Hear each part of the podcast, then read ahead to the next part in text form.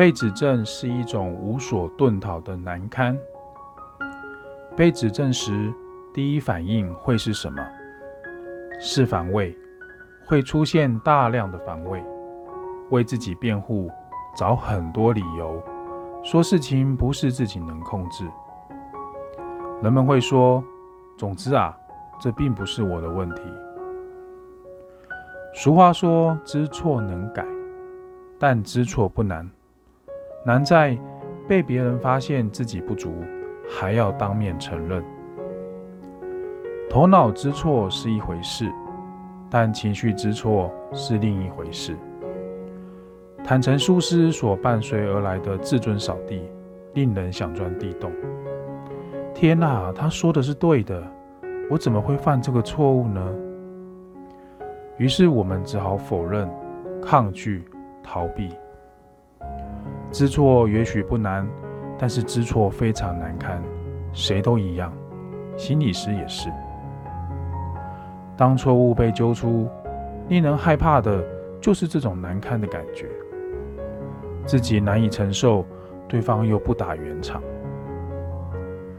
人性如此，谁也不喜欢被指正，感觉没面子，最后选择逃避，跟鸵鸟一样把头埋起来。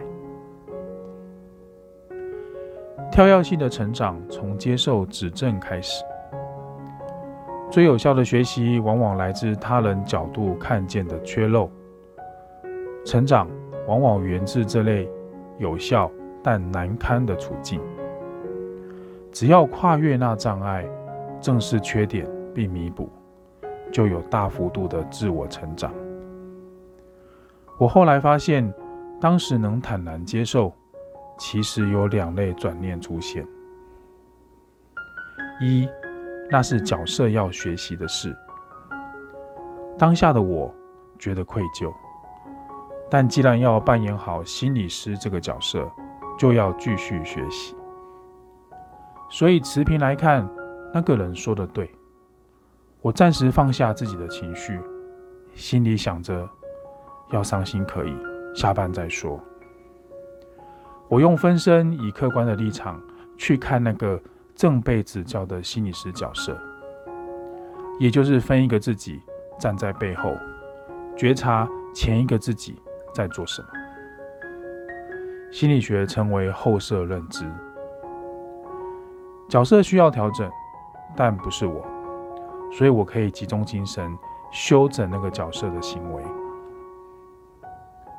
二，我就烂，没关系。社群网站有一款修图，把烂当成自豪的指标，竖起大拇指说：“以前我很烂，现在我就烂。”接受自己就是烂，这种说法让当事人轻松。既然烂到底，就只剩下进步空间。好吧，我就烂，那我改。一旦接受了，一定是越改越好。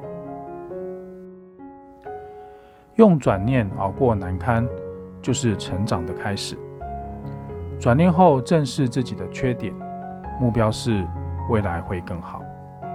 因为这样难堪是一码事，吸取教训再学习是另一码事。熬过难堪时刻，事后再来整理情绪。你可以找人倾诉，谈谈那时的惊吓、紧张、不知所措。还有被对方指正时，你超不爽的。做不好的地方，我们可以持平接受，但愿意接受指正的自己，也该自我肯定，这样才公平。毕竟虚心受教的人可不多。